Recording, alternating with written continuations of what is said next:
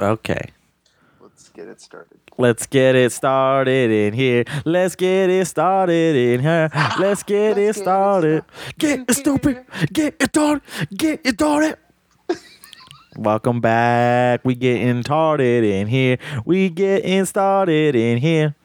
We back in the pod in Lose here. control, body and soul. You always say that one. What is what is that? The only part I know from that song. That's uh, okay. Well, we're not here to talk Black Eyed Peas, dude. Are you sure?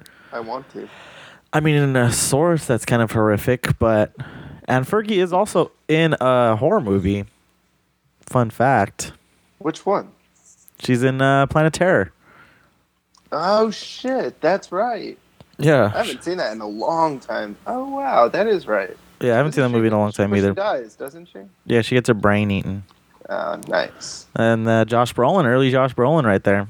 What brain? Am I right, guys? Am I right, folks? You won't ever see me again. I like that movie. They'll never see me coming. Um. Anyways, dude, what's up, man? Welcome back, listeners. Not what's up? much. Welcome back, Caesar. Yes, welcome me back. Welcome you back. You're back. I'm back on the pod. You're fine. Back on it. I'm fine. I'm fine like red wine. Yeah. Well, I'm hyped because it's finally that time of year, dude. The time of year we look oh so forward to. The time of sacrifices and And rituals. rituals, animal mutilations, Possession. possessions, gore, um uh, you name it. We're here to lay it out name for You you. have it. We got it. You want it. Oh yeah. Oh yeah. Oh yeah. Oh yeah. I'm hyped today, dude. I don't give a fuck. very I don't give a fuck. I don't give a fuck about this podcast. I don't give a fuck right now, dude. I'll talk about everything I like. But anyways, yeah, for you listeners, we're about to lay out some movies to get your spooky season truly in the spooktacular fashion. Cue Dracula music. I want to suck your blood. Anyways, um, so yeah, let's get into some of these recommendations, dude. I'll go first. Um, It One and It Two, my favorite movies of the last decade. Uh, no, I'm just kidding. Um, but yeah, dude, let's get into some of these actual flicks, man. I'll let you take the floor with your first uh, recommendation for these listeners out here. So the first one I'm going to recommend is uh, The Taking of Deborah Logan, Mm. uh, which came out in 2014 and is a found footage horror film.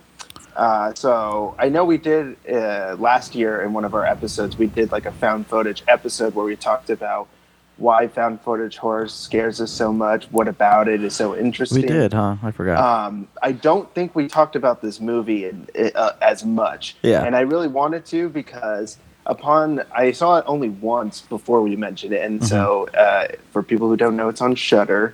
So if you want to check it out, definitely go check it out. I think it's really really cool, and the premise of it is. Uh, very original and very realistic, I would say, as compared to other found footage horror films, because not only does it deal with possession, but it also deals with it in the context of Alzheimer's. Mhm. And for background, my grandma had Alzheimer's, so it's Dumb like bitch. going into. uh, basically, it is a weird sort of uh, parasitic Mhm. kind of relationship you have with someone who gets Alzheimer's because, like, they become it, depending on uh, the stages right that they get to they can become very incoherent and hostile and violent at times um, and my grandma particularly to me only uh, was like that and would do certain things that would like freak me out sometimes um, and this movie just kind of reveals all of those horrors and those kind of um, fears that I had of my grandma and just heighten them to a Damn. a demonic sense, which for me, when I first saw it, even when I first saw it, it was in broad daylight, and I was terrified because I was like, "Holy shit! This just this feels like like how I had my experience with my grandmother because of how she reacted towards me." It's Of course, fun. it didn't didn't go as far as it does in the film, but um, it's still creepy enough Yeah. because you're literally watching a person it's it, it, that is a, a form of possession, right? Because you forget everything about yourself. the people you're around, yeah. Of your body, you're not in control of your memory of your of your ideas. You just kind of talk. You exist as this shell uh, almost. So there is a weird relationship between that and position in general, and I think this film does it very well with um, centering the entire film on this woman uh, Deborah Logan, who is like losing, slowly losing her mind, and it, these like PhD students or whatever want to do a documentary on the different stages that she will be experiencing. And throughout the course, they find out that it's not a natural sort of uh, Alzheimer's disease. It's more uh, like it's more uh, brutal, brutal in nature. I would say, like it like. Uh, makes her excoriate, so like her skin starts shedding at one point um, and uh, she like starts getting these weird like wrinkles on her face and these weird markings starts losing her hair very rapidly and her brain deteriorates very rapidly so we could tell there's like another uh, play that's making her you know go through this process so much quicker and it turns out it's like this fucking possessed body of a serial killer who is well, inhabiting don't, her. Don't spoil it just yet, dude. Let's just give the listeners a taste. Don't I mean, lay the plot out yet. You'll find it out regardless. But the point is, you I'm not going to tell you the end because the ending I think is the best part uh, for mm-hmm. sure. Um, especially for a found footage found footage horror film because a lot of times they'll hold it very close to the chest in terms of showing what it like how horrific the thing that they're really scared of is. Yeah, I can, and an example of something that held off too much of that that I actually recently saw, which is also a found footage film, and we were actually talking about it was uh, Paranormal Activity two. Wow, mm. that movie's boring as hell, dude. I remember liking it back in the day, thinking like, "Wow, this is cool." Like, I like the canon behind these the first three series.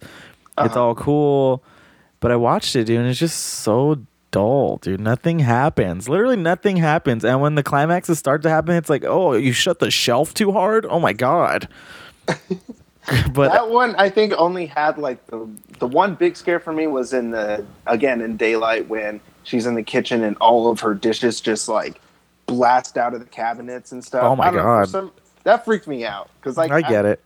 I, but, I don't know. My parents' house had the same setup, so I was I would always think about that. Like, back, oh fuck, that would suck. Back to the taking of Deborah Logan. It's funny that you related it to your grandma because I actually the first time I saw that movie, I thought of your grandma too because I knew the dynamic you had exactly and the way yeah. you lived with her and just like walking by the hall. I'm sure you had like the door slightly open so you could just see her staring off into Absolutely. the distance. Absolutely. And there's so many scenes like that in the taking of Deborah Logan. And then for me, the monumental horror part. I don't know if you would consider this the same, but in that film, when like the, the one of the the filmmakers is like spying on her. Uh-huh. And she's and just sitting like, in the mirror. And then she like catches the attention like she catches the attention of the filmer. Mm-hmm. And she just like stares right at him, and but she doesn't make like any demonic face. Turn.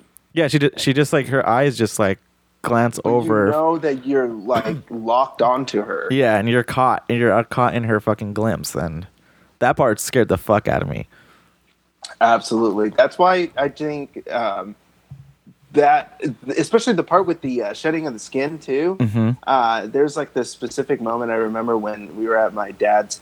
Uh, uh, family's house, like having, uh, you know, just like a party or whatever. And my grandma's walking outside, and this is my dad's mom, and she um, she tripped right in front of me, and I and I tried to like catch her in time, and it was a small step, so she she didn't trip very hard. But the thing is, you know, when your skin when you're that old, your skin is just so brittle that she barely hit the pavement, and her arm just like almost God. like a piece of it peeled off because her skin just like you know gave way from the abrasion. Yeah. And I remember seeing that and just being like, "Oh fuck!" Like I felt awful. And then seeing just this in Deborah Logan, it's so much worse mm-hmm. um, because of why you find out it's happening. But it's also like she's just ripping every. She's doing it willingly, right. which is so much more scary. Which is so much scarier. Like hmm. from her th- throat at one point, yeah, from her fucking forearm, like. Oh, the throat! I remember the throat now. Uh, that was really hard to watch when I first saw it, but now it's like, dang, I, I really understand like this you know the realism of facing Alzheimer's in general and whether or not that does run in your family or if it's like genetic or like Yeah. it's it's kind of a mysterious disease, you know. it really is. Yeah. It is interesting to see it in a horrific fashion because it, again, it is a horror to like lose yourself completely and become this sort of husk. hmm So Nice. great film. Um, so yeah, my suggestion, we'll keep it on the found footage. This is a film. It's a little bit hard to find per se. I mean, it's not on Shudder, and I don't know if it's available to rent on Amazon. Um, but it's The Borderlands, which is also known as The Final Prayer, um, by Elliot Goldner. Um, and it's like a UK film. Do you know which film I'm talking about? Have you seen it? Yes, the church, right? Yeah, where the church is actually like alive, and these two investigators. Obviously, there's the one skeptic who goes to just make a documentary about it, and then you have the ex priest who I guess I don't remember the exact plot of it, but or I don't remember his role in the film, but it's obviously like an ex priest and a skeptic, and they go and investigate this church, and then strange happenings start to happen throughout the the church. The the townsfolk actually seem like they're protective of what's going on inside of the church, and anything really religious to me, I find just really interesting and scary. Because I grew up with going to Catholic school my mm-hmm. entire life, and like just being like having to go to first like communion and stuff, and just being in the halls of large monolithic churches, you know, like that shit uh, just as a kid used to scare me too. So like when you introduce the idea of the church actually being alive and actually having like an essence that is like devouring people and just the townsfolk around them adds another horror uh, horrific element to which I fucking find terrifying. Oh, absolutely. I think that one did really well with like making it so that you know you were focusing on this one aspect of it just being like a normal sort of paranormal investigation um, and then it turns into like a grander Yeah. more uh, like like ripping open of reality sort of Yeah. uh, which is something i think that we come back to in horror a lot that we enjoy um, that is so like it takes you it, it like shocks you for a minute because you really aren't expecting uh, the to the extent to which they immerse themselves in this mystery and stuff and um, I, I think that's really cool Yeah, it just plays out really well. I mean, that's also a film that doesn't give you too much throughout it until kind of the climax starts to come unfold. But compared to like Paranormal Activity, I just I just think it was a better written story and a much better tempo than a Paranormal Activity film, which gives oh you nothing. absolutely Yeah. So that's I a mean, uh, the, the ending kind of explains everything, though. That's what Totally. I'm saying. Like, Yeah. It sets you up for this mystery, and then it ends up being explained, and you're like, "Holy sh!" Like that's horrific proportions, you know, taken to these extremes that you know, like really, like kind of, like I said, like rip your consciousness, rip your Mhm. reality. Yeah, totally. Um, and then just a quick note. I think we mentioned it, um, but I also just always enjoy watching this film. Um, we don't have to get really into it, but I just wanted to bring it up because it's kind of the same concept. Uh, As above, so below. Not necessarily the scariest of films are also the best, but I just really, really like the storyline and like the whole concept for them even going into the catacombs in France. Just it's like I always said it was like a like a if Indiana Jones was like a horror movie or something. But uh another little side note suggestion for you listeners to check out this spooky season. Um, yeah, that one in Hell House LLC, good companion films, I would say. True, yeah. I, I didn't know Hell House is a series of three films. I don't, I don't know if they're done by the same person. I'm not. I think sure. they are, yeah. I was looking it up, yeah. But that, I, I did like really Hell House. good. Hell House was cool. Yeah, it's also like that movie. Like, it's not necessarily the scariest. It's just well made and a cool concept. Definitely a cool concept with very minimal you could tell like low budget sort of Oh yeah, filmmaking gives you a really good idea of what you could do with just gen like generic props and Yeah, a s- generic true. setting even right, right. It's a good point. So, yeah. really good film um next one i say we get into is definitely one that i've been really excited to talk about and see uh, which is the film Luz, Mm, which yeah. just came out. And uh, this is a horror film that premiered, I think it premiered at some film festival. In like a Berlin Film Festival, I think. Ex- and which makes sense because the director is German. So, uh, but the it, just having to wait for something like that, it really sucks because you know it's going to be good, and it's Yeah. like everyone already who wants to see it has seen it, and they're talking about it, and it's like, God damn it, just fucking come it over here, get released over Uh, here. Yeah. So yeah, so Luz is a film that kind of takes the the genre of possession and demonic possession to a very strange sort of art house, uh, exploitive, reminiscent of '70s, '80s horror genre films, Mhm. um, and kind of melds it all together into a very, very unique, I would say, horror film that is only a minute and like ten, An minute- hour and 10 minutes. an hour and ten minutes. Yeah, it was supposed to be his uh, thesis film. I was reading. oh Um, wow! Okay, perfect. So he only he never intended it to be a feature film. Um, but when he actually presented uh, like hit the first initial script to his professor at the time, uh, he was like, "This movie's not gonna be thirty minutes. Like you know that, right? Like you need to extend it at least to forty five to fifty. So that's kind of how it. That, I mean, it's so it's such Oh, a ti- a such a tight movie. You know, like tight in the the the time span of it. Yes. Um, so you kind of you can kind of tell that he had no intention of like making it expanding upon these characters in the film. That's why it kind of just like I feel like it's very abrupt in the way that like the different segments of the movie play out. Oh, it's definitely broken uh, narratively, which makes it more of like a like a dream sequence, or almost like like you're possessed while watching it, because there is a certain element to it where it do, like the time doesn't make sense. Like I was telling you, the story Yeah. kind of folds in on itself, where it becomes very like singular to that moment, and it's like again, it, it's so broken in that narrative structure that it does make you feel like you're like, it- like, Like, obviously like you're Disoriented of something. Yeah. disorienting and also just like sensory overload Mhm. much like i feel a possession would in you know in theory take place in And or take place as kind of reminds me too of the taking taking of Deborah Logan in that like it grounds this supernatural concept to like the hypnotism of it because in that way she is possessed by the guy before even actually being possessed by the supernatural force like the guy the psychiatrist in the film pos- uh, possesses i guess if you want to say possesses Luz through hypnotism to recreate this evening that they're investigating too. So i thought that was badass. I mean the whole concept of just her like doing a monologue and playing out all the characters that she came across in her evening yeah definitely. was so badass.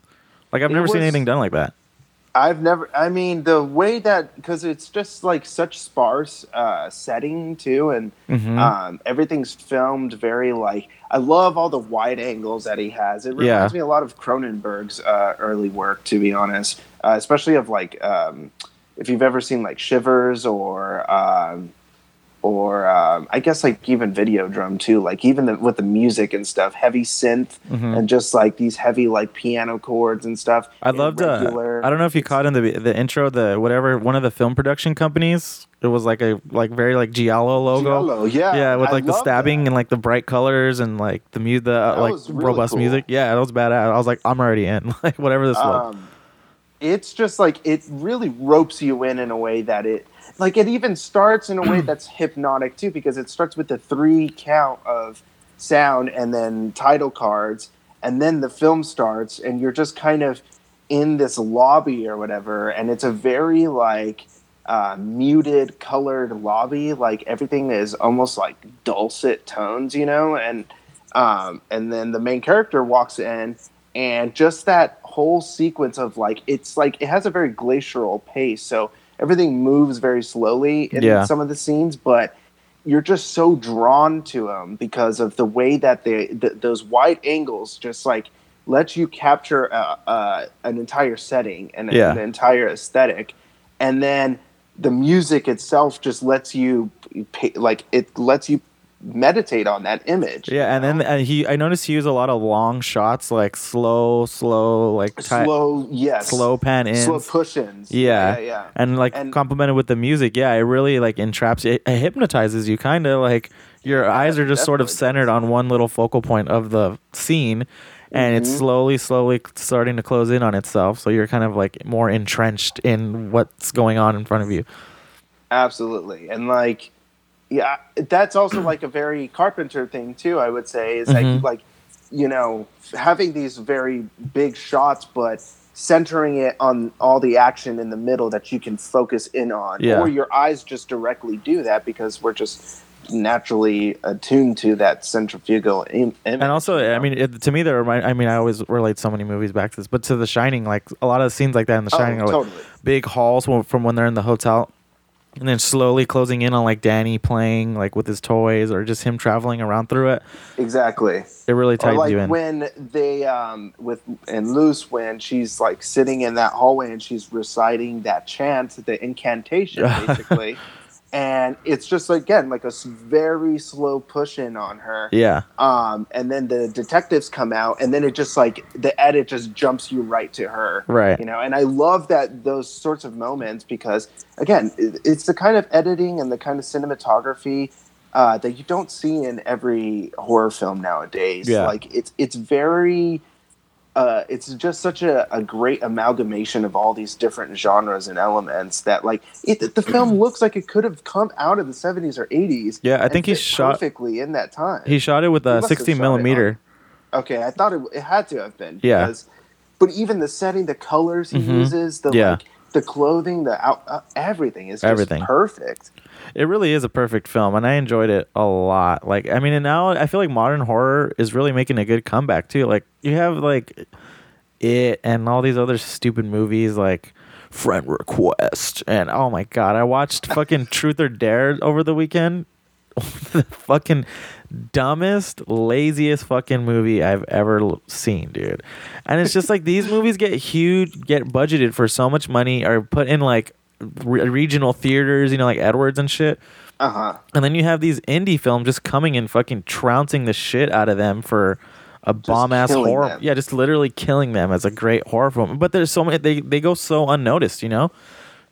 Absolutely, and it, it really sucks because like the the horror like genre in general is just you know inflated with so many bit like, Yeah. bi- either big budget or low budget, no room for creativity. It's just give me the blood and gore. Don't tell us why you're showing us these images. Just like kill people. You know? right, right. Um, it and this film Luz reminded me a lot of this other film, which is on Shudder, and it's more of like a queer horror film, but the use of music and um, harkening back to a 70s 80s genre style, uh, also very like giallo influence. It's called Knife Plus Heart, and it's Mhm. by this uh, this guy named Yann Gonzalez, who's part of a band called M83 or something like that. Oh, I- cool. I think he does the music for it as well. Nice. Um, it, it's a fucking. That's a cool name for a movie. Film. Knife plus Heart? More a Knife modern Plus film? Heart.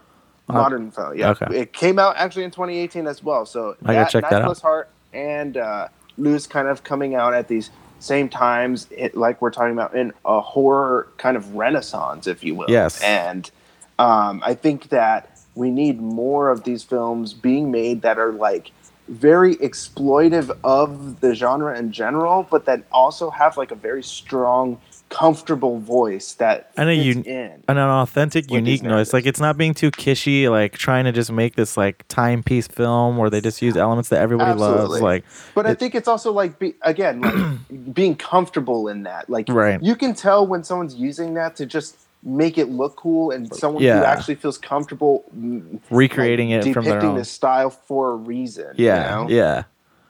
It has Um, an ideology that's very strong. Totally. And uh, s- side note also for the listeners, if you guys don't have Shudder on your Amazon Prime, do yourself a favor and go start a free trial from that because you will. There's You're fucking up. yeah, you're fucking up, and there are endless, not endless, but there's a huge amount of great movies you can just dive into for there. Um. So yeah, I mean, Luz. Yeah, great that- recommendation. Film of the year. Relatively cheap too. Yeah. Not film of the year. One of the top f- five, I would say, of the year for horror films. Um, because obviously Midsommar was up there for sure for at least for me. Um, I think Mandy came out this Oh, yeah. year. No, it came out last year, huh? No, it came out last year. Yeah, yeah. yeah. So that was a film. But um, let's sticking around the the realm of modern horror, which I actually this is a film I haven't even seen yet because it's not out, and I know you're hyped for it. Um, The Lighthouse by Robert Eggers, Yes. who also did one of my favorite films, The Witch, which is also obviously a recommendation for y'all listeners to go see that movie Oh yeah. because it's been on Netflix for forever. So who knows when it's gonna get taken off? But you need to go see that movie, and I'm really hyped for The Lighthouse, dude. I don't know what to make of it really. Like, is it gonna be a supernatural horror film? Is it just gonna be like this? These just these two characters? Like, what what's going on in this film? Yes, I mean, I, I like all the new trailers that they're teasing out for it. Uh, that make it. There's just like again like this black and white style you Yeah. don't see a lot anymore either. So it it definitely gives you uh, an arresting feeling of like being drawn to whatever drama is going to ensue. hmm Um, so that's really exciting. First off, and it looks it just looks beautifully shot. Right. And then you have two grade A actors, I would say, like in their prime at this moment. you Robert get the future Batman. Yeah, I mean, forgive him for the roles that he has done that are shitty, but the other ones that you know, he's Cosmopolis with Cronenberg, High Life with Claire Denis that just came out, which I highly recommend as well. Um, even just like the the low budget films, Lost City of Z that he was into. He's just, I think he's He was in the Lost City of Z. Yeah, he's one of the like scientists or something, or, yeah. or archaeologists that goes on the trip. Oh. Um, but he, which is by James Gray, who also did Ad Astra, which is funny, ironically enough, uh, which is another space movie starring Brad Pitt and not Robert Pattinson, because Robert Pattinson was in the better space movie. Anyway, the point is, you have Robert Pattinson, who is obviously, you know, he can hold his weight. Willem Dafoe, who's been in fucking cinema God knows how long and has played some of the most iconic roles and just like he's just he got that sinister look to him that's He really that, does. like I love seeing on on screen. Um, so I'm I'm hella excited about this movie, and I was gonna talk about with um, there was this like random image I saw on Twitter uh, about using this old technique of with black and white horror films or films in general hmm uh, to make these radical changes in light, they would use like a color filter and then slowly remove it. And as they removed it, either like the makeup would expose itself to the light or dark or shadow, you know, and so you can make someone look like they're coming from from death to life because the makeup wouldn't be shown after the color filter is put on. You Oh, know? So it's like it's just like a weird, interesting technique that they use. So anyway, for one of those images, it was from this film called Sh- The Octopus, Mhm. and I was like, "Oh, this image looks really strange." So I looked up the film, and it's this 1937 comedy mystery film produced by Warner Bros., directed by William McGann, and the premise of it reminded me exactly of what the lighthouse looks like looks like it's going to be and Uh-huh. the fact that it has the octopus in its name, and I guess the octopus is, uh, I guess the octopus is a master criminal in this film. Uh, so the film takes place around these two characters, Herbert and Jenkins, who play two bumbling detectives who, in pursuit of a master criminal, the octopus, find themselves inside a haunted lighthouse full of suspicious characters, including the titular character who Huh. appears to be an actual octopus. Interesting. That does sound a lot like what the lighthouse is going to be about, too. Two characters, bumbling detectives. As we can see from the commercials themselves, they're definitely bumbling. But Yeah. They're not detectives, they're just like drunkards, it looks like. What- and it sounds like one uh, of them is on the run too, from the way it seems. One of them might be a criminal. Yeah. Robert Pattinson might Yeah. be, actually. Yeah. So that's why he's there. He's hiding out. And then you have the octopus, which we which has been featured in trailers, uh, being in a lighthouse, which is probably haunted with suspicious characters that are about, which we will probably see.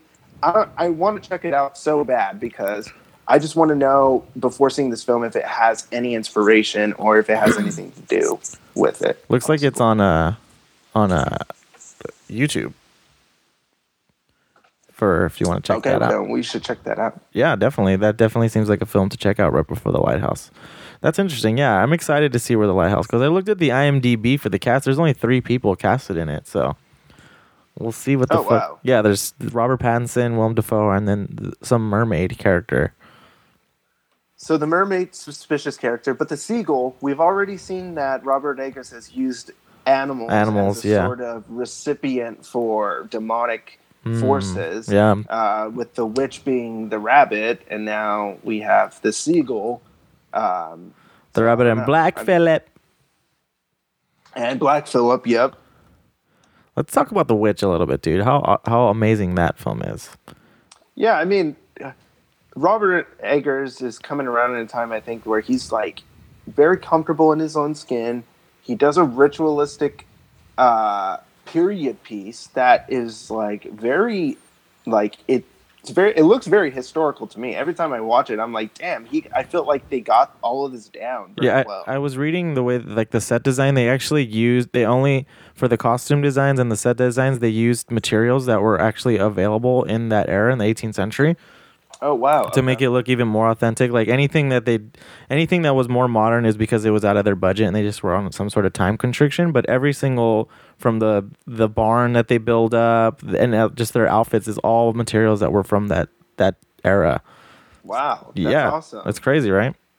and i mean just the again the cinematography in that film Hmm. alone is so beautiful and it's very reminiscent of just like the forest being both this very nurturing very uh uh maternal like um figure you know Yeah. in the film but then it also being having this power to corrupt and destroy um, because it's like you're setting in a period where these people are moving to a land that is not of their own. They're very weary of the the natives who live there because they're obviously invading their hometown, so they would be particularly violent to their the settlers, right? Yeah. And so they leave the homestead and go off to fucking find their own I love, fucking land and like- stuff. That's like the that's literally traveling into the unknown. Yeah, literally the the un, literally the unknown of America. Exactly. I love that. Uh, talking about the, the cinematography, I love the the first scene of that film when they're on trial with the settlers, and Uh-huh. and that you get that shot of the townsfolk, and then you get that shot of like the pilgr the main pilgrims, and just their hats, and like they just look so menacing and just like unforgiving. Do you know what Oh, scene I'm talking about? Yes, yes, I do. Yeah, And that's when they're judging them, right? Yeah. Is it that one? I cannot be judged by false Christians. Yeah, I love. Uh, and then I mean that even that sequence when they're traveling to this other place, and he does just those like landscape shots. Yeah. those are just they look like they're painted. They really basically. do, They're yeah. so very beautiful. Yeah. uh, remind me a lot of this fucking painter named Turner or something. But if you look at it like the naturalistic uh, paintings that he does, it's it's almost similar. Those very Hmm. golden brown hues and the blues and stuff just Yeah. melding together, just beautiful. Um, beautiful movie all around. all the around, score, very horrific. And, very horrific. um, I mean, I've heard, I've uh, talked to a lot of people too. Like, they, some people just, you either really love that movie or you just can't bear to sit through it too, because it is like at, at first glance and first viewing, it is kind of hard. I mean, I guess to like not the average like cinema guy, it would be hard to kind of like pick up the dialogue in that film because it's very like old century. The script is like an old. They're, they speak in Oh, their old century tongue, yeah. So it's hard to pick up what they're saying, but when you really wa- like when you watch it as many times as I've at least we've watched it, it's very easy to like pick up what they're talking about. I mean, I, I do remember being kind of frustrated in the theater and being like, fuck, like I wish I caught whatever that was supposed to. But that made it all the more terrifying because it's like you really felt like you were watching this historical moment in a period that like haunted and plagued the family. So Mhm. it's like, a f- they're not going to bend to the audience's will of like having them understand it. It's Yeah. like, it makes sense that they're going to do s- things like that to make it more of the times and make Oh, 100%. Yeah. dramatic and real and terrifying. Yeah. Thomasin. Love that movie. Thomasin. And it just says as soon as they hit the forest, it just like ropes you in. Like talk about monumental horror scene. It Mhm. really comes at you from the start. With the spoiler alert, the film's been out for a while now.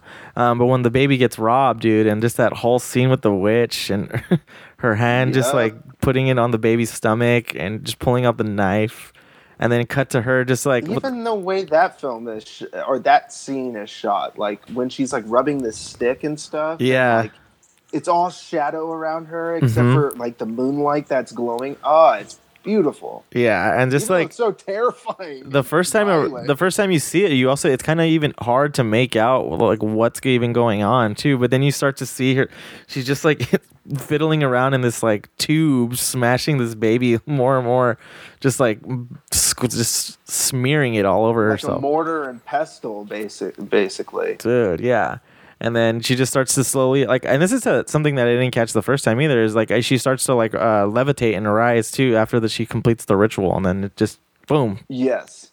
cut to the somber family Yes, I, I love that. Love it. love it So, uh, it's so good.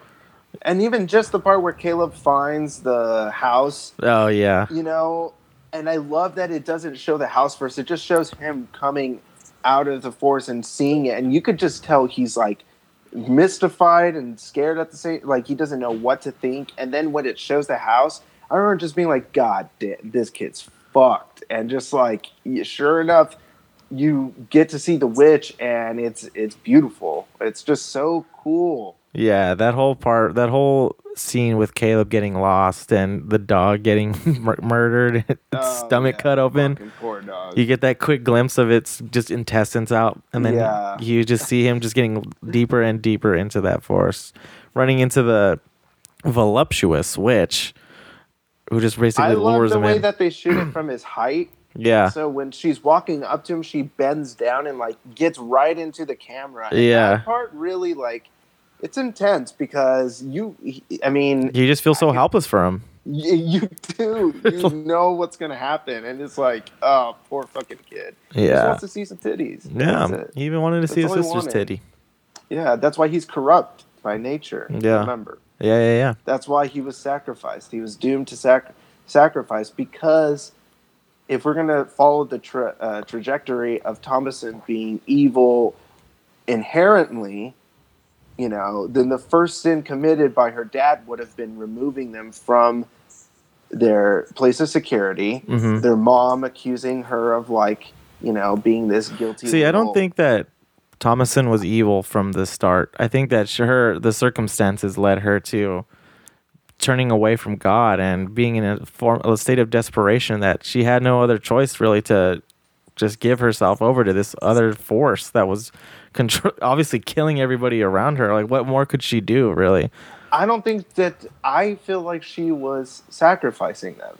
Do you think she was like consciously is the sacrificing the, witch is like a like a metaphor for her inherent evilness because that's the reason why like everyone is basically against her in a way it's like it's taking on these very like i think um these gender stereotypes i would say Yeah. in terms of like her role being uh fit as a woman to do these certain tasks so like she is almost like the lowest pedestal in her family um, to be used for any which way. Like their dad is going, they're literally talking about selling her off to another family and shit without her consent, you know. And it's just like people, the, her family is constantly undermining her. That's why. I think that and her I think the witch is like her, her. It's like a, it's like her self her subconscious, self. yeah. her subconscious. Yes. Yeah, I mean, I, I see, I definitely see that interpretation too. But I also think that like the inherent evil that was in all of them was just also part of what led her to just lash out and, um, yeah, her whole family was just corrupt from the start. Like her dad wanted to sell her off. Her brother was attracted to her. Her mother resented her and just blamed her for everything. Her their kids are obviously are innocent, but are in cahoots with this um, other supernatural force too. So I mean, I think you could look at it both ways. Uh, Her, you know, her subconscious of dark, her dark subconscious coming to life through the witch, or also just the forces around her just not really giving her a choice. And I think that's why it makes it a good film too, because it really is open for interpretation too. There is no real right answer of who the witch was in that film. Def- I mean, it's open for interpretation, like we, like you said. I mean, it's just the way that the way that I think it. I yeah, the way that I saw it is just like that. That's why she accepts it in the end because she can no longer deny that part of herself that was there all along. Whereas I feel like a normal person would have, you know, like tried to seek help or something, or like leave. I don't know. just Where like- would you go though? They're in the middle of I don't nowhere. know. I just, I mean, I don't know. I just the way the way it, it's implied is that you know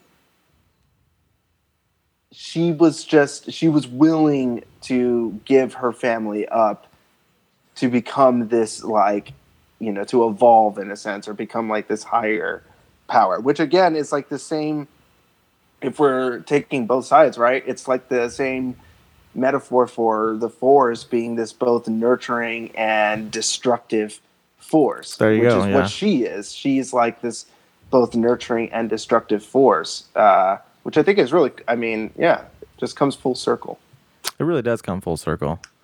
Great film. uh, listeners, go check out that film. Um, so what's next on your list, bud? Uh, next, I guess I wanted to um, talk about something from, or like one of the films from the zine Mm-hmm. uh, that we're going to be making and hopefully putting out soon. For everyone who doesn't know that, now you know. Um, Boom. we're we're making a zine. We're doing it. Yeah, uh, so we Big are gonna. time. We're yeah. Let's get into the zine a little bit. Actually, of what we're kind of are planning to do, where we're gonna take it, what our first issue is gonna be. Yeah, so the we had this idea to do a zine on uh, just like you know thing like as a good companion piece, I would say to the podcast right now, and also to just talk more in depth about the ideas that we're into, and just gives us a chance to flex our writing muscles too. I would say, and our artistic muscles.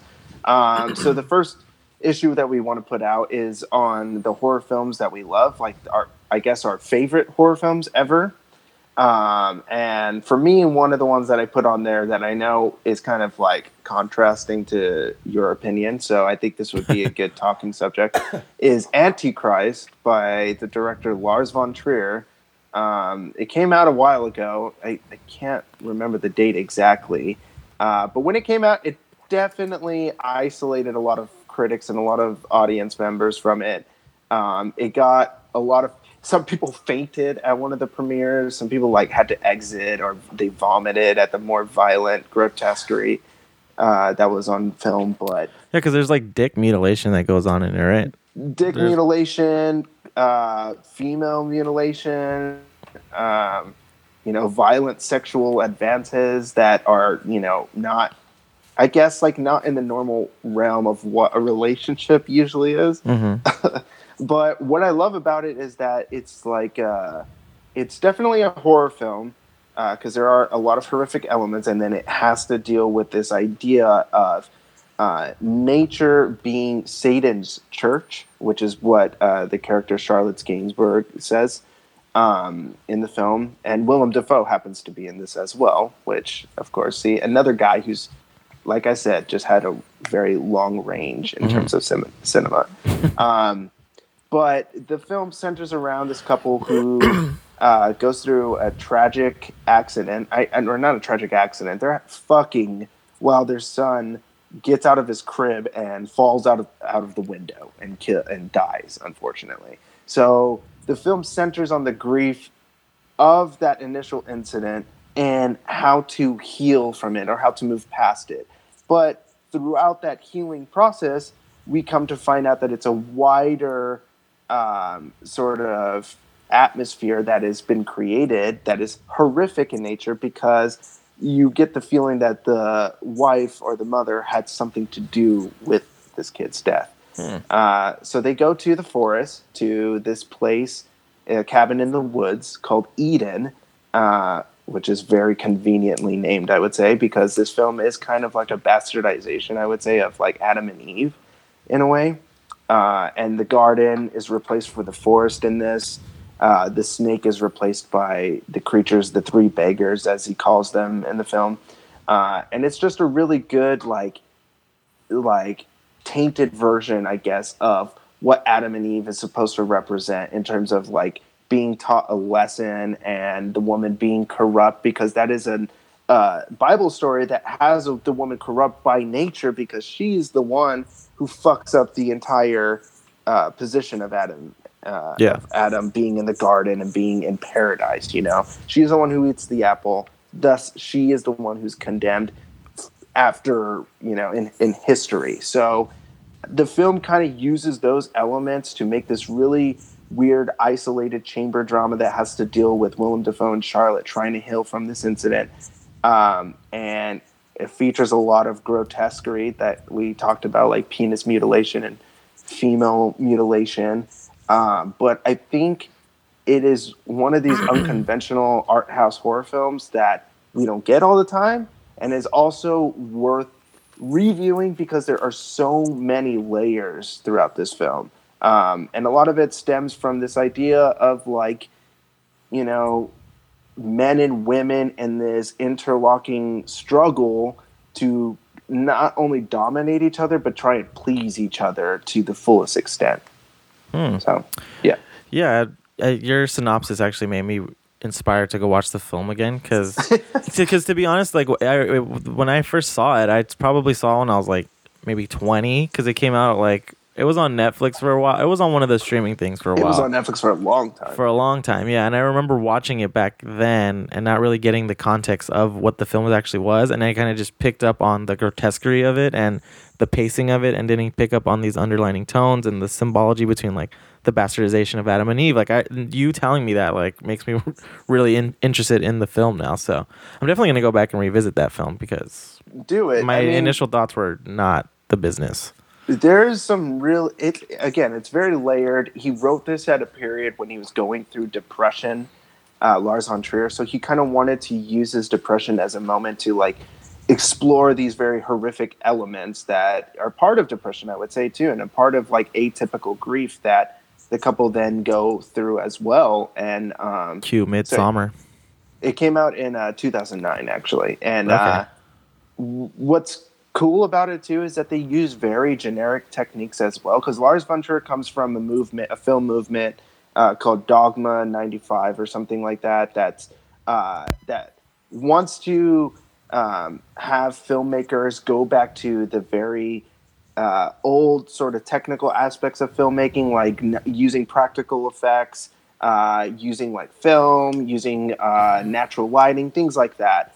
And this one kind of steers away from it because he does use CGI in it to make a mutilated fox say "Chaos Reigns," uh, which is really, really a sick ass part because Willem Dafoe is the one who finds it. Um, but in the there's this like underlying tone throughout the film, which is like this sharp, really piercing noise that he uh, has during the more horrific parts Mm-hmm.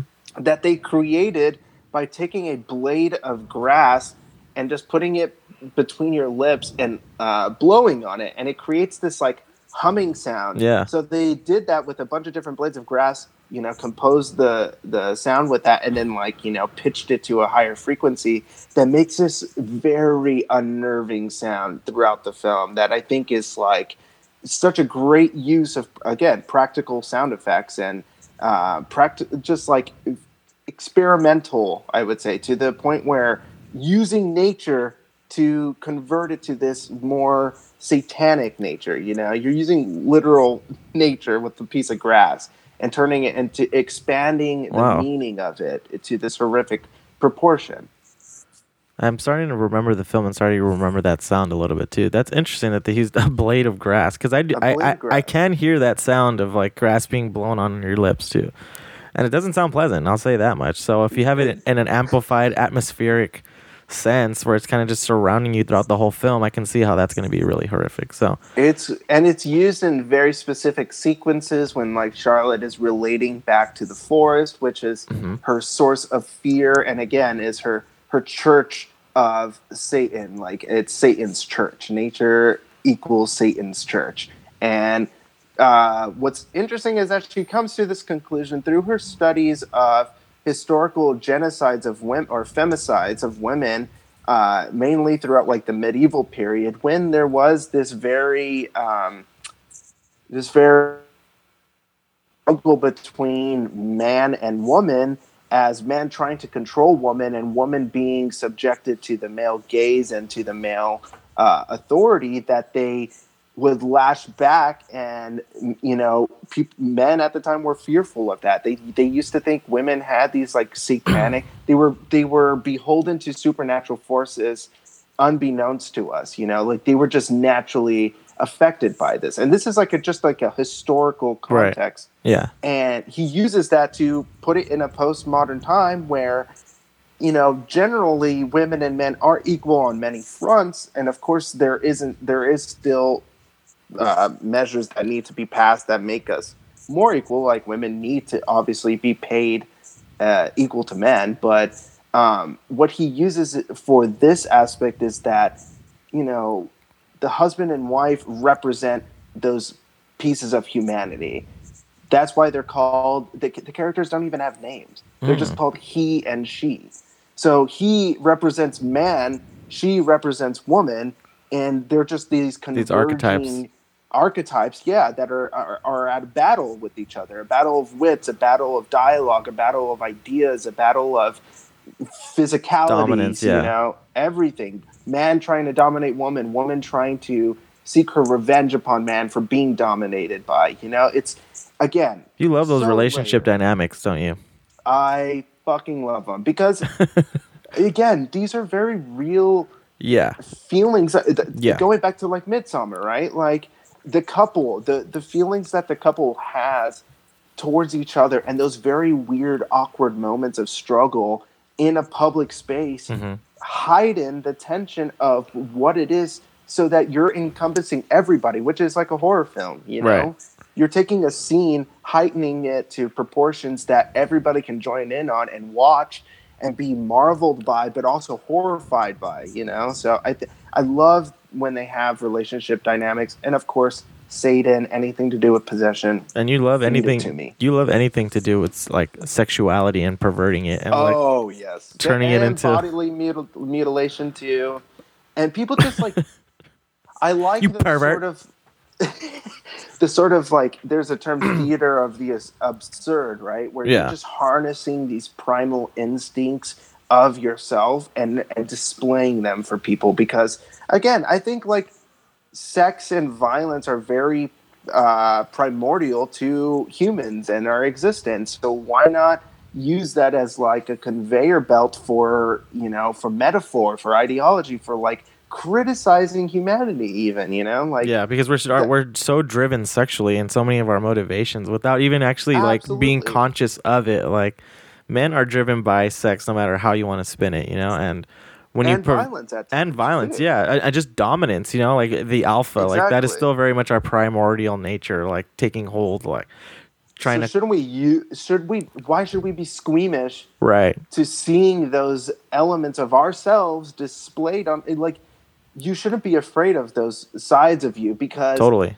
I think seeing them gives you a sense of, of, of revelation and a sense of relief because you aren't that person being displayed, right? Mhm. It's like you are able to. That's that's the beauty of horror film, which I think we said in the second episode. This woman, Kier-La Janisse, who made this book, um, uh, "Psychotic House of Women." Or Oh something, man, think- I, I, believe gotta get my hands on that.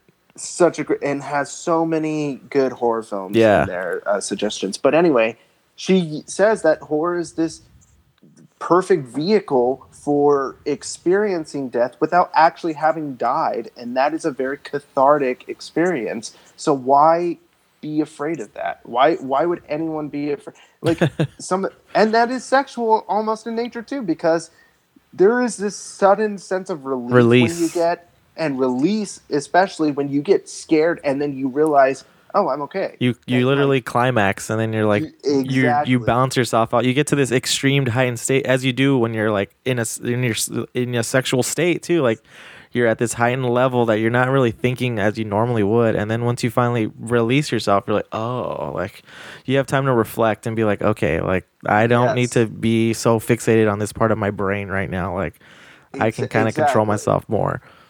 And like with Luz, like right in the possession scene with Luz, when it looks like sh- he's getting jacked off, the main guy, but it's not, and it's like he's just being possessed in that scene. Yeah. and that I love the music in that too, like the contrast with like the jazz, where you can't hear it because he's in a bathroom, but the second he stops, uh, you know, jumping around, he, it just like you goes full effect and blaring in your face, and and then it stops again and goes back outside, like the that sort of again that sexuality with possession with satanism with these primordial instincts absolutely die for in film and i think that i i genuinely do look for them uh, in film.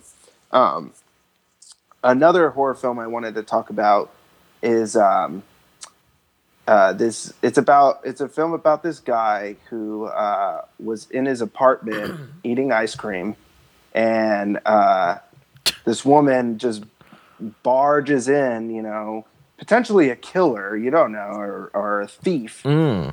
and uh, unfortunately yeah the horror mo- the horror film ends with this guy getting fucking shot to death so uh, no i'm just kidding actually we're talking about Our reality. Our reality here. This we live in a horror film. Yeah, so let's just defer real quick from the actual fictional horror and get into the actual the real horrific real horror. yeah.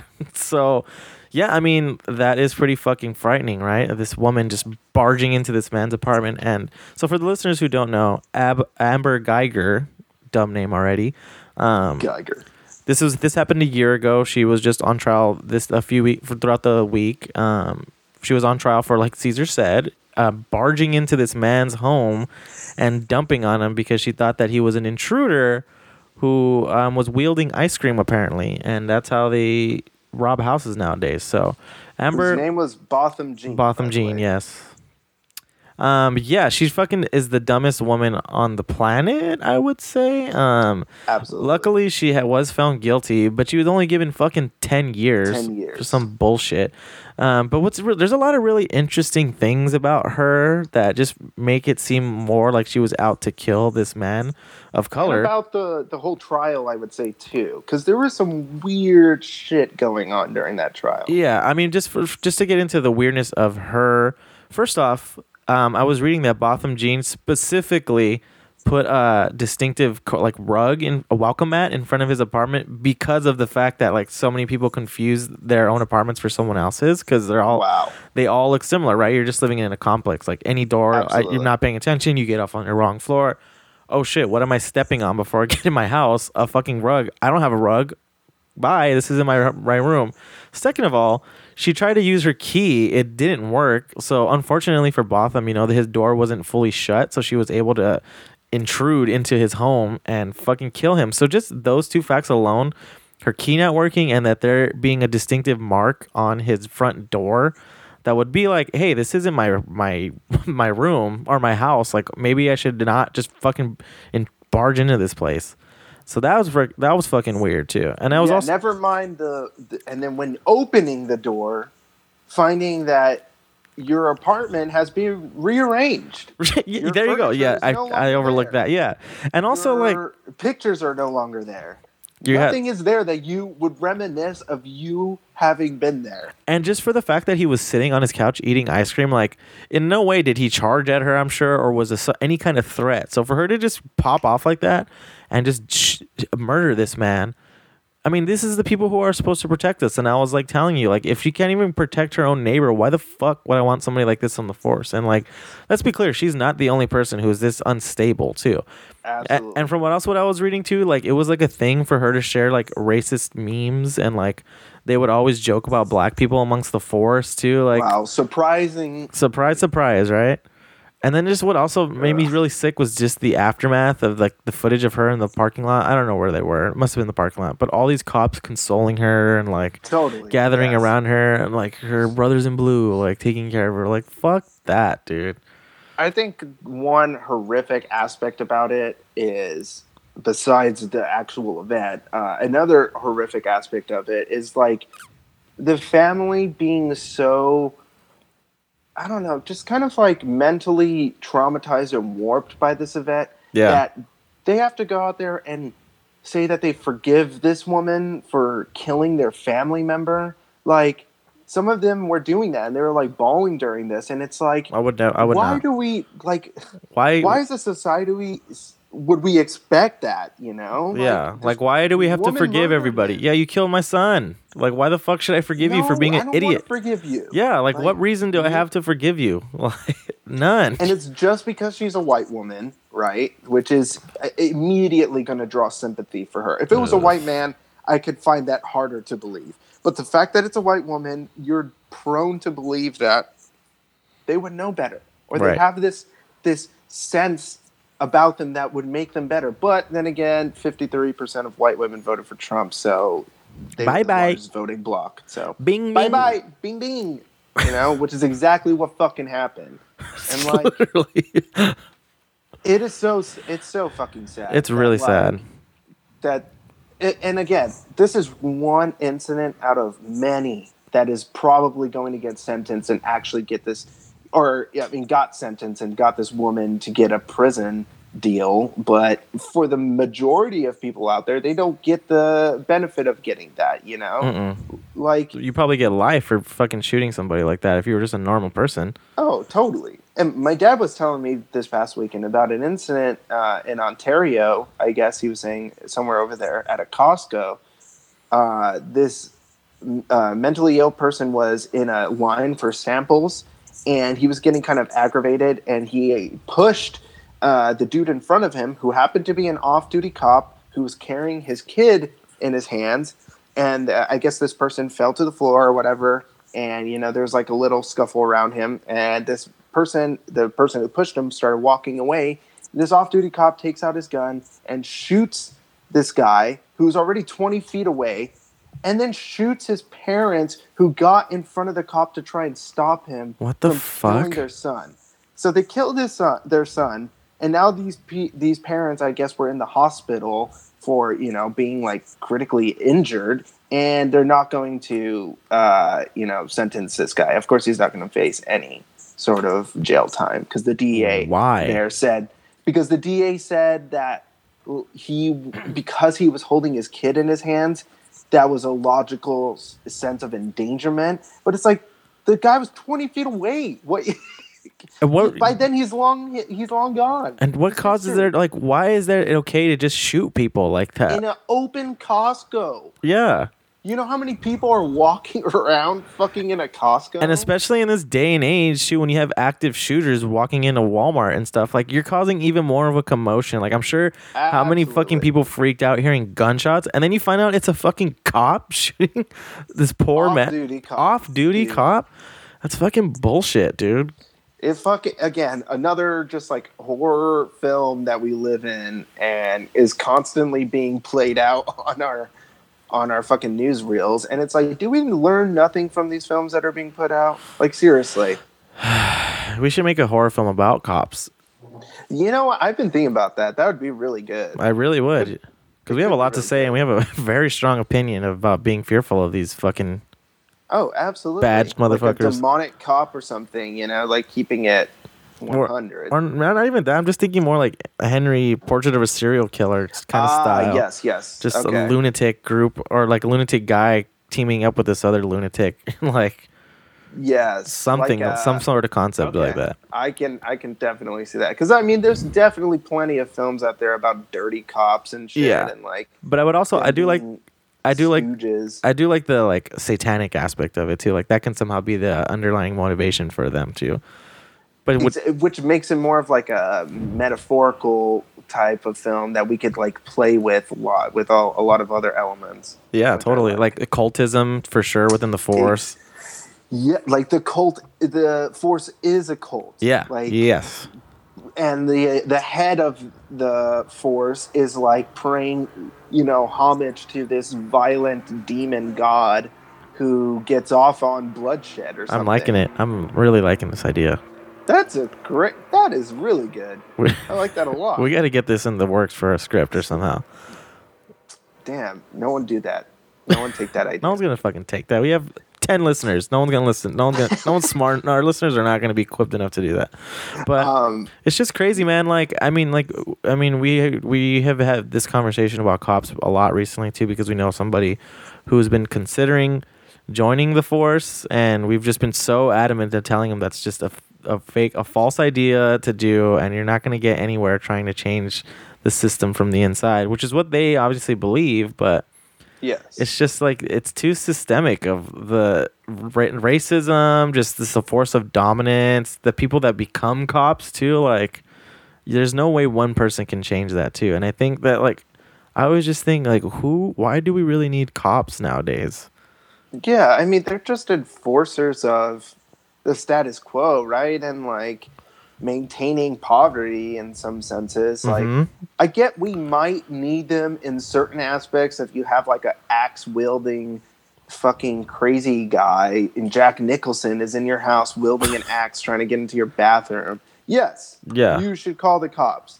But other than that it's like I don't again, I just don't feel the need to to call them. A because I feel like most of the time I can take care of a situation on my own and like de-escalate better than they could oh yeah and B, a lot of times cops just aren't trained uh, for the for the experiences that they have. Yeah, I mean, a lot of the times they're dealing with people who have mental illness too, so they just fucking get psychologists. Yeah. therapists. they just fucking they get like- scared somebody acting erratic and obviously like if you can't even act like a certain way in a casual setting uh, i.e this fucking person at costco shooting him. Like how are you supposed to handle a crazy person who is uh, legitimately crazy and has like schizophrenia or something who is not trying to harm anybody intentionally just they're just messed up in the head. And then like if you put a cop in there obviously they're trained to like defend themselves first really. Like because that to me that's what really cops do right? Like Oh yeah, they're defending themselves first and you're just lucky that you're on their side of defense really you know? Because like hmm they don't give a shit. I mean like i'm sure some like i'm not uh, obviously we're speaking generalizations because obviously some cops like you said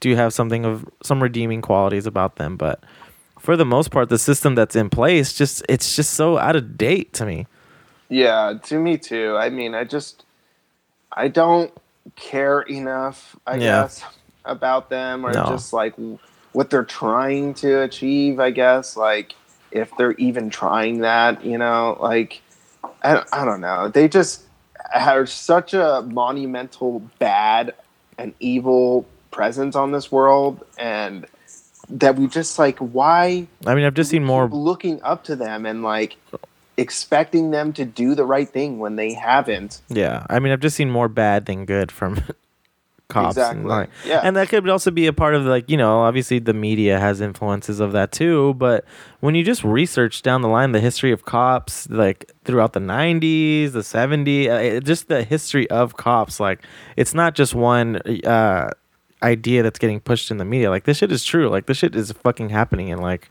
there needs to be some sort of accountability for cops too It really does. At least we'll get that today. Or yeah, with Amber, that dumbass who fucking again, I cannot stress this enough, walked into the wrong house and killed a man who lived there. yeah Because it was not her house. It was not her place of residency. what a dumb bitch Fuck her. uh yeah Fuck off. fuck off. Please damn. fuck off. Anyways, So um, another horror film, going back to those, uh, that I think you, I, I want you to watch it to see to get your opinion. Um, is one called The Autopsy of Jane Doe, which I watched recently, mm-hmm. uh, and that one's on Netflix, and it stars Emile Hirsch, and um, the guy who played, uh, where the fuck is that dude from? He's in the Succession. I know that he's in that new show, but uh, he's been a bunch of different characters. Brian Cox. There you go. Where, where do you know him from? um, he is. Uh, Because I feel like there, I'm blinking on a big thing that he's been in. uh, he's in Super Troopers. That's what I know him from. He's the. Ah, okay. Yes, that is him. yeah, yeah. He's in the Ring. I don't remember him in the Ring. He's in Troy as well. That's yeah, he's in. Troy. Okay. Anyway, so uh, it's a film with Emile Hirsch and Brian Cox. Uh, they're father and son duo in this film, and it the film is like a, a sort of police procedural. Oh, he's in the Ringer.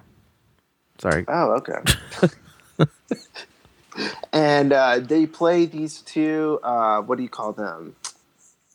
Corn- Corners. and they re- yeah, and they receive a they receive a body.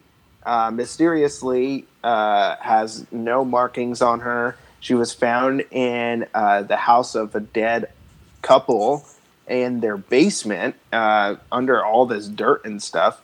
And basically, the detective in charge of the case is like really weirded out by it. And so he brings the body to the, the coroners. And so the whole film just takes place with them trying to find out what her cause of death was, which entraps them in this sort of uh, ritual, basically, that I think is a really good mystery horror film, um, but has a lot of good effective scares. And um, unfortunately, you only get to see what's haunting them once, but Oh, it's God. definitely really good. This is the It's, like, guy who really did. well Uh, this is the guy who did uh, Troll Hunter. Yeah, I mean, like, I've heard mixed things about that film from people. from I had a roommate and try and make me watch it, and he's like, "Dude, this is the scariest film of 2010." and he put it on, and I was like, I'm never taking a movie recommendation from you ever again. So please turn this off. Um, yeah, I'll check that out. I always see it pop up on my my queue. Um, yeah, I haven't seen Troll Hunter, but I can vouch for this one at least. you Okay. know? Um, one that I wanted to recommend that's more kind of in your face slasher film um, that I rewatched, which is awesome, uh, fucking awesome. Also, kind of low budget. Um, Terrifier by uh, Damien Leone, which is also part of a film series. Um, so there's two other companion pieces that are used uh, that use the same killer in the film, uh, Art the Clown, and uh, it's called the ninth. One is called the Ninth Circle, and the other one's called All Hallows Eve. Um, but just like I feel like the idea of a scary clown is so played out, but the Oh, way that they play, they make this clown, he genuinely looks fucking terrifying too, and Yes. just the gore in that film, it's so over the top, like a like an exploitation film almost Like too, a like B slasher. yeah, yeah, and just the way it's shot, it's really grainy and less. It also like I just the low budgetness of it, but still not being low budget. Um, I really enjoyed that film a lot. Like, there's this Oh, one scene where where the woman's yeah, a woman's getting sawed in half. I want As one of the worst kind of dissembling uh, parts in a film. Like the what is uh, what is the word for that when you fucking having chopping yeah cutting a body in half i don't know what from the crotch from the crotch down. Yeah, but it's really cool. It's really horrific. crotch down yeah, the clown is scary as fuck. You you just feel so helpless with him too. He's basically the main character. Like you, he's the he's the type of character where you're rooting for the villain in that film. These people Yeah. are just kind of put in his way to just show the power that he has over them. Um, it's just a fun film to watch too. It makes me want to watch. The, I haven't actually seen All Hallows Eve or the non now the the Ninth Circle, um, but definitely want to check those out too. But Terrifier, check that out. In your face slasher horror film. Um, what else do what else we got here? Like, definitely genre period too like again it, harkening back to those like exploited oh yeah, uh, yeah. uh, the- themes that we don't usually see a lot because again we're very squeamish about them too you know? Which themes? but um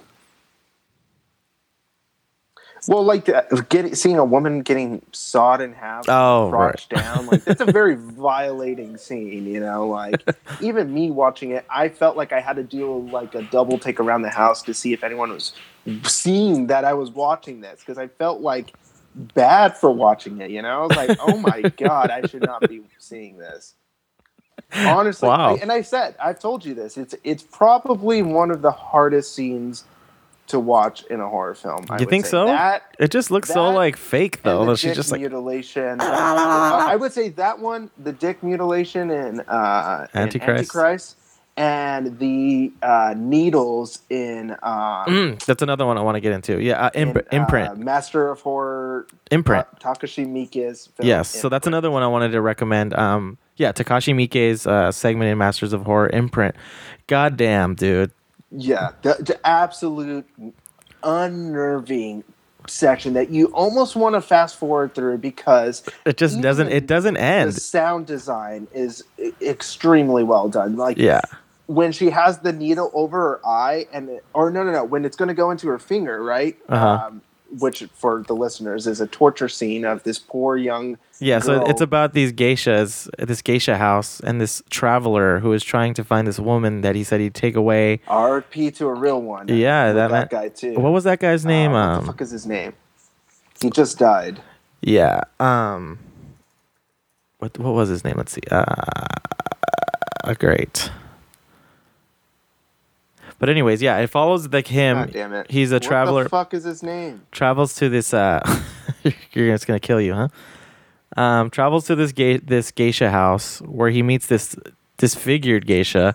What was his name? Billy Drago Billy Drago. Yeah. How could I forget that name? who's played very iconic horror uh, scenes as well, or like very iconic horror characters in the in the original um, uh, Hills Have Eyes. He was Mm. also in the uh, uh, the new one as well, or like the the first re- adaptation of He it. is, huh? Yeah, he's the last guy who gets killed, who opens the trailer and bl- it blows up and shit. Yeah, he's like the leader of those guys, right? He has a very like Yes. a very dominant, scary looking face. His so Oh, his facial does, structure is just like so sharp. Very sharp, very much reminiscent, also, I guess, of the guy in Luz, uh, who's got this like Yes. very sharp, steely look to him Steely, that yeah. uh, is very menacing, you know, and it kind of looks like a Rutger Hauer mixed with um, Billy Drago, I would say. But Mhm. that's why also that film is so great. But uh, yeah, uh, fucking imprint. So uh, this guy Billy Drago goes to this uh, prostitution house to try and find a girl that he met uh, tr- when he was on his travels uh, years past, who he said he was going to return for, Mhm. and found out that she had been sold to uh, one of these houses. So he's been traveling around trying to find her because he's going to bring her back to America. Um, and then just gets entangled in a terrifying ordeal and mystery. Yeah, well, he uh, he runs into the disfigured woman who is telling him the story of what happened to her and where she's currently at. And I don't think she tells him she's dead from the beginning. Um, she just kind of starts leading her way into that, and then you come to find out that like, well, I don't know if I want to spoil it, but you come to find out that the woman who was telling him the story had something to do with her demise.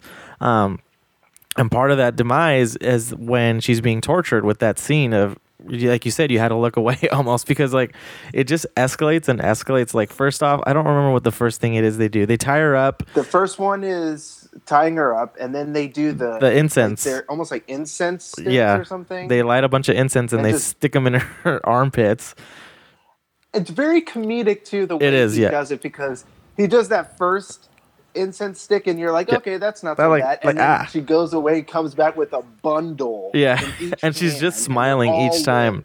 Yeah, and then from which there hilar- hilarious. from there they it again, like you said, gets worse and worse. Yeah, they open up her mouth, and they just like I don't know what they do. They put some sort of dental like contraption to keep her well, lips open. needles that they pierce in between. Oh right, I thought that they opened her mouth and then they put the needles. But yeah, so they use needles and they stick them right in that little tender spot between your lip and your your gum. And, oh, you could just imagine getting a needle into that little section. I, I'll jab myself with my toothbrush and that shit fucking hurts, dude. It's like and then under the nail too. And then under the nail, yeah. under the nail. every And, single uh, nail. again, talking about the sound design, she'll like play with the needle, and the the sound design will be of like what sounds like a nail being taken out of wood with Yeah. a hammer. So it makes that really like sound. And the, the woman's just like doing that right before. Oh man, it makes you it makes you cringe. And if you're a fan hard. of Takashi Miike, you know how he gets with the gruesomeness. And you he, know how he fucks with people. he Yeah. fucks with them heavy, and he loves needles too. So something about him just loves to use needles in his work too. Because going back to like audition, you know, kitty kitty kitty kitty kitty. audition and Ichi the Killer. Yep. Yeah. Yeah. Yeah. Um, but yeah, Imprint. Highly Awesome. recommend that film to watch. It's very gruesome, very short too. I think it's like an hour long. Um, because it was part of a Showtime series, uh, The Masters of Horror. Um, the Argento one and that one's really good too. Have you seen Jennifer? No, I, I still have yet to see that one actually. That one's really Um, fucking freaky. I got to check out a lot of those ones. I also saw stills from a Carpenter one that he did called Cigarette Burns. Oh yeah, I think I tried to uh, watch that one. That one was a little drawn out. Okay, I, I want to check that one because it has Norman Reedus in it, so I, I'm really interested. In. You'd like the you movie. you like the Jennifer one because you like obviously you like Argento, but then you like the going back to the Antichrist, the male and female like dominance dynamic in throughout of it. Like, do you know what the concept of that film is, or the premise of the film rather? uh-uh. Um, it's just about this man comes across this guy who's about to murder this woman, and the woman is like shrouded a little bit. She's like obviously like hiding like for her life, and a man's about to shoot her, and the guy intervenes, stops the man, and then you see the, what the woman looks like, and she's her face is literally like a mutant like succubus, but something about her is like super Whoa. super alluring to the man. So he like takes her in because he feels bad for her. He's like, well, you're gonna kill her because she's ugly. Like, what? That's not a just cause to kill somebody. So he takes her in, and he obviously starts getting closer to her, closer to her, and then starts being sexually attracted to her. Um, the man has a wife, so he brings her into his household, and she's like, everyone's horrified by her because, like, if you see a picture of what Jennifer looks like, it's like a straight up succubus. Um, but he feels Okay. bad for her too. But there is this weird essence to her because I think in one scene he, he she kills like their family pet or something too. Uh-huh. But something about her just keeps drawing him drawing uh him to her. So he just can't like help himself for her. So it leads him to him leaving his wife and he goes on the run with her and they like start making love and then he gets more and more attached and she starts getting more erratic and being starting to kill more like actual people. And then you kind of start to see like why somebody was about to murder her in the first place. Um you'll you'll you'll dig it. It's a good Interesting. Okay, that's very Argento of Oh, yeah. He he subverts these sort of like mystery themes where it's a damsel in distress Yes. being saved, and it turns out the damsel is actually fucking terrifying. Yeah, yeah, yeah. killer Ex- herself. exactly. Like I love that shit. Um, he's really good at su- like again like subverting your your your initial reaction to it and conflicting yourself in a way that it's Yeah. like damn like you really feel for this person and then it's like damn but they're the killer too fuck like yeah. I really wish you succeeded. the way they do it too is because like the girl's like honestly like pretty hot like body wise too but just you can't get past that face and then when they that first scene of them making love you're like oh like don't do it but then you're like ah, i kind of see why you're doing it That's very interesting. Okay, I will definitely check it out. yeah check it out i'm pretty sure you can find it online or something Um, funny you bring up Argento because I, I wanted to mention this specifically as it pertains to Luz because Luz reminds me there's a lot of aspects of Argento and Luz as well, uh, and I just can't get over that film. Um, but another film that it reminded me of in a, in a pair of directors is the people who did The Strange Color of Your Body's Tears Mm, and yes uh, the film Let the Corpses Tan, which came out last year, 2017. Uh, so Hélène Cattet and Bruno Forzani, they are the ones that remind me of. Oh fuck. Okay, I see what you mean. that's jennifer Dang, that looks okay. That's hella creepy. yeah It's very interesting for Argento too, because he's not. He doesn't particularly use monsters in his stuff. yeah Okay, fuck yeah.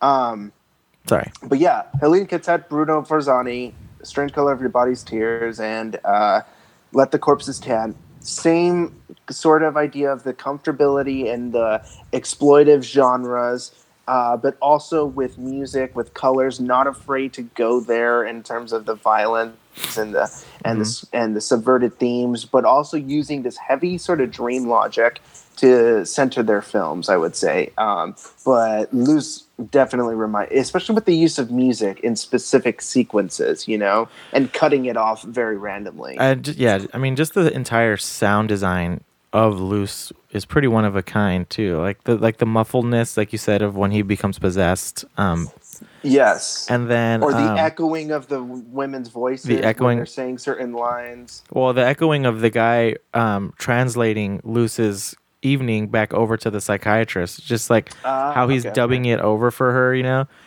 and well, like I mean, in the first sequence when Luce tells the guy, "Is this how you want to live your life?" and it just like echoes oh right right right yeah yeah like that. They do he they do that a couple, or he does that a couple of times throughout the film. Mm-hmm. The director. yeah Luz was a top notch man you listeners got to go check that out right now right now right now right now. Demon Dine Hunt. oh yeah she's all I love that part. i'm She looks so crazy. It's so coked out. And I really love this the set design too of that first uh, bar scene because it's like a, such a brightly lit, brightly lit that. bar, you know. And then there's just that one guy in the background who kind of looks like he's dead or like he looks like his throat's been slit, but he's obviously just probably some drunkard. Do you know what I'm talking about? Like when they're having their conversation, there's just this guy in the background. Um, Yeah, yeah, yeah. and it's just so brightly lit. Uh, they're doing coke the whole time, and like the drinks that they bring out are just these brightly colored like tropical drinks almost too. But it seems like they're almost in like a subway station or something. or like uh, almost futuristic too. Like, Yeah. Again, this very uh, phantasmagoric aspect to it that you're not sure if it's like reality or a dream or is he imagining this too? Yeah. Which all gives the possessive quality of the film a heightened effect that uh, makes it brutal, to be honest, because she's just plying him for with alcohol to get what she wants. You Yeah. know? And I just love that beginning of like their exchange, how you know he hears her voice in his head first. She doesn't even speak, um, and it does those really intimate close-ups like they do in like a lot of giallo films too.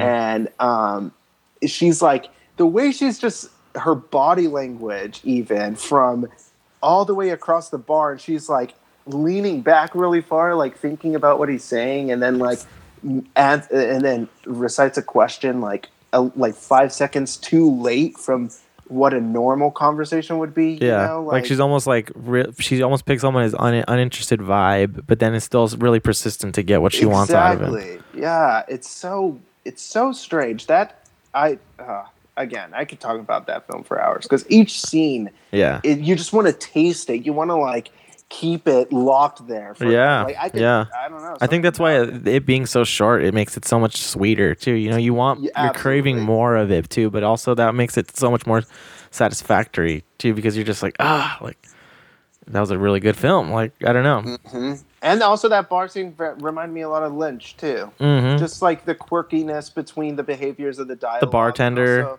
The bartender Looks like, really like slick. What? he never speaks to them. She only speaks to him, and at some point you don't even know what she's saying. It just like sounds like she leans over to him, Yeah, and he's just like, that was it, very? Lynchian. Yeah. I love that. All of that stuff is very Lynchian to me because again, using this dream logic, phantasmagoria to create heightened proportions. Like all of the films we've been talking about throughout this Mhm. episode yeah. carry that same quality. I would say. Yeah, I mean, I wanted to bring up another scene of Luz that was Lynchian to me too, but we can keep going on and on about Luz. But it we're at the uh, hour and a half mark, so uh, I think Oh, perfect. we should uh, wrap this puppy up. Um, any last suggestions you want to just shoot out for people to check out? Um, well, yeah, definitely. Don't look now. Nicolas Roeg, uh, oh, 70s horror film, uh, really, really great. It was a double feature with Wicker Man. Uh, there's a lot of resemblance, I think, to some modern horror uh, masters like Ari Aster, for instance. Uh, so I highly recommend Don't Look Now, Nicolas Roeg. Cool. Um, that's your only suggestion. That's it. You want to leave it at that? I mean, I can't really think of any others. Or Mandy, dude, go watch. Go watch If fucking haven't- If Mandy. you haven't seen Mandy, go fucking watch. You're missing out on something so fucking glorious. So fucking cool. Literally one of the coolest films I've ever seen. It- absolutely. Just cool. It's, Like it's comedic. It's fucking in your face. It's it's visceral. the rock opera you never wanted, but you want to see all the time. Yeah, dude, yeah, that's a great way to put it. One hundred percent. I'm sorry, this is just like biting away, but the scene I wanted to talk about from Luz is when uh, the he gets in the the woman's the redheaded woman's clothes and he- he's sitting in the back seat hmm and he keeps talking to her and he keeps cutting to just his chest, you know, like pointing at her, Yes, and it's his chest, so you know like he's the one interpreting it. But then it'll cut back over to her face. I just loved how he did that. Absolutely. That whole car scene is so well done. It's Hell just, yeah. Uh, the lighting, especially, just like these sharp contrasts when it comes to darkness and like either red or darkness and like a weird sort of. Even the part where he fucking. Where the the guy just streams through all the chairs and he's like throwing them to the yeah, he's I just fed up with it. Yeah, it's so funny. Uh, yeah. or even when she's like walking to the recreation of the possession and he like runs over there and is like getting out of the dress and stuff.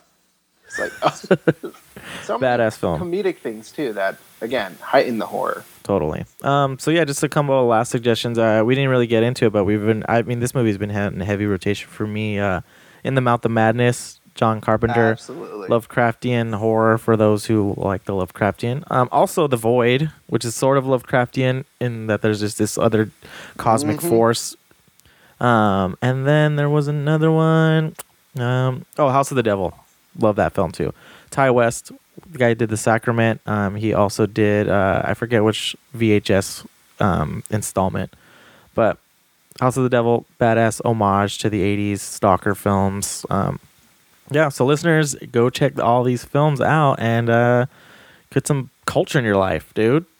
Look out for those zines. Look out for the zines. Um, and it's still fuck the police. You know what I'm saying? Uh, absolutely. A cab brother.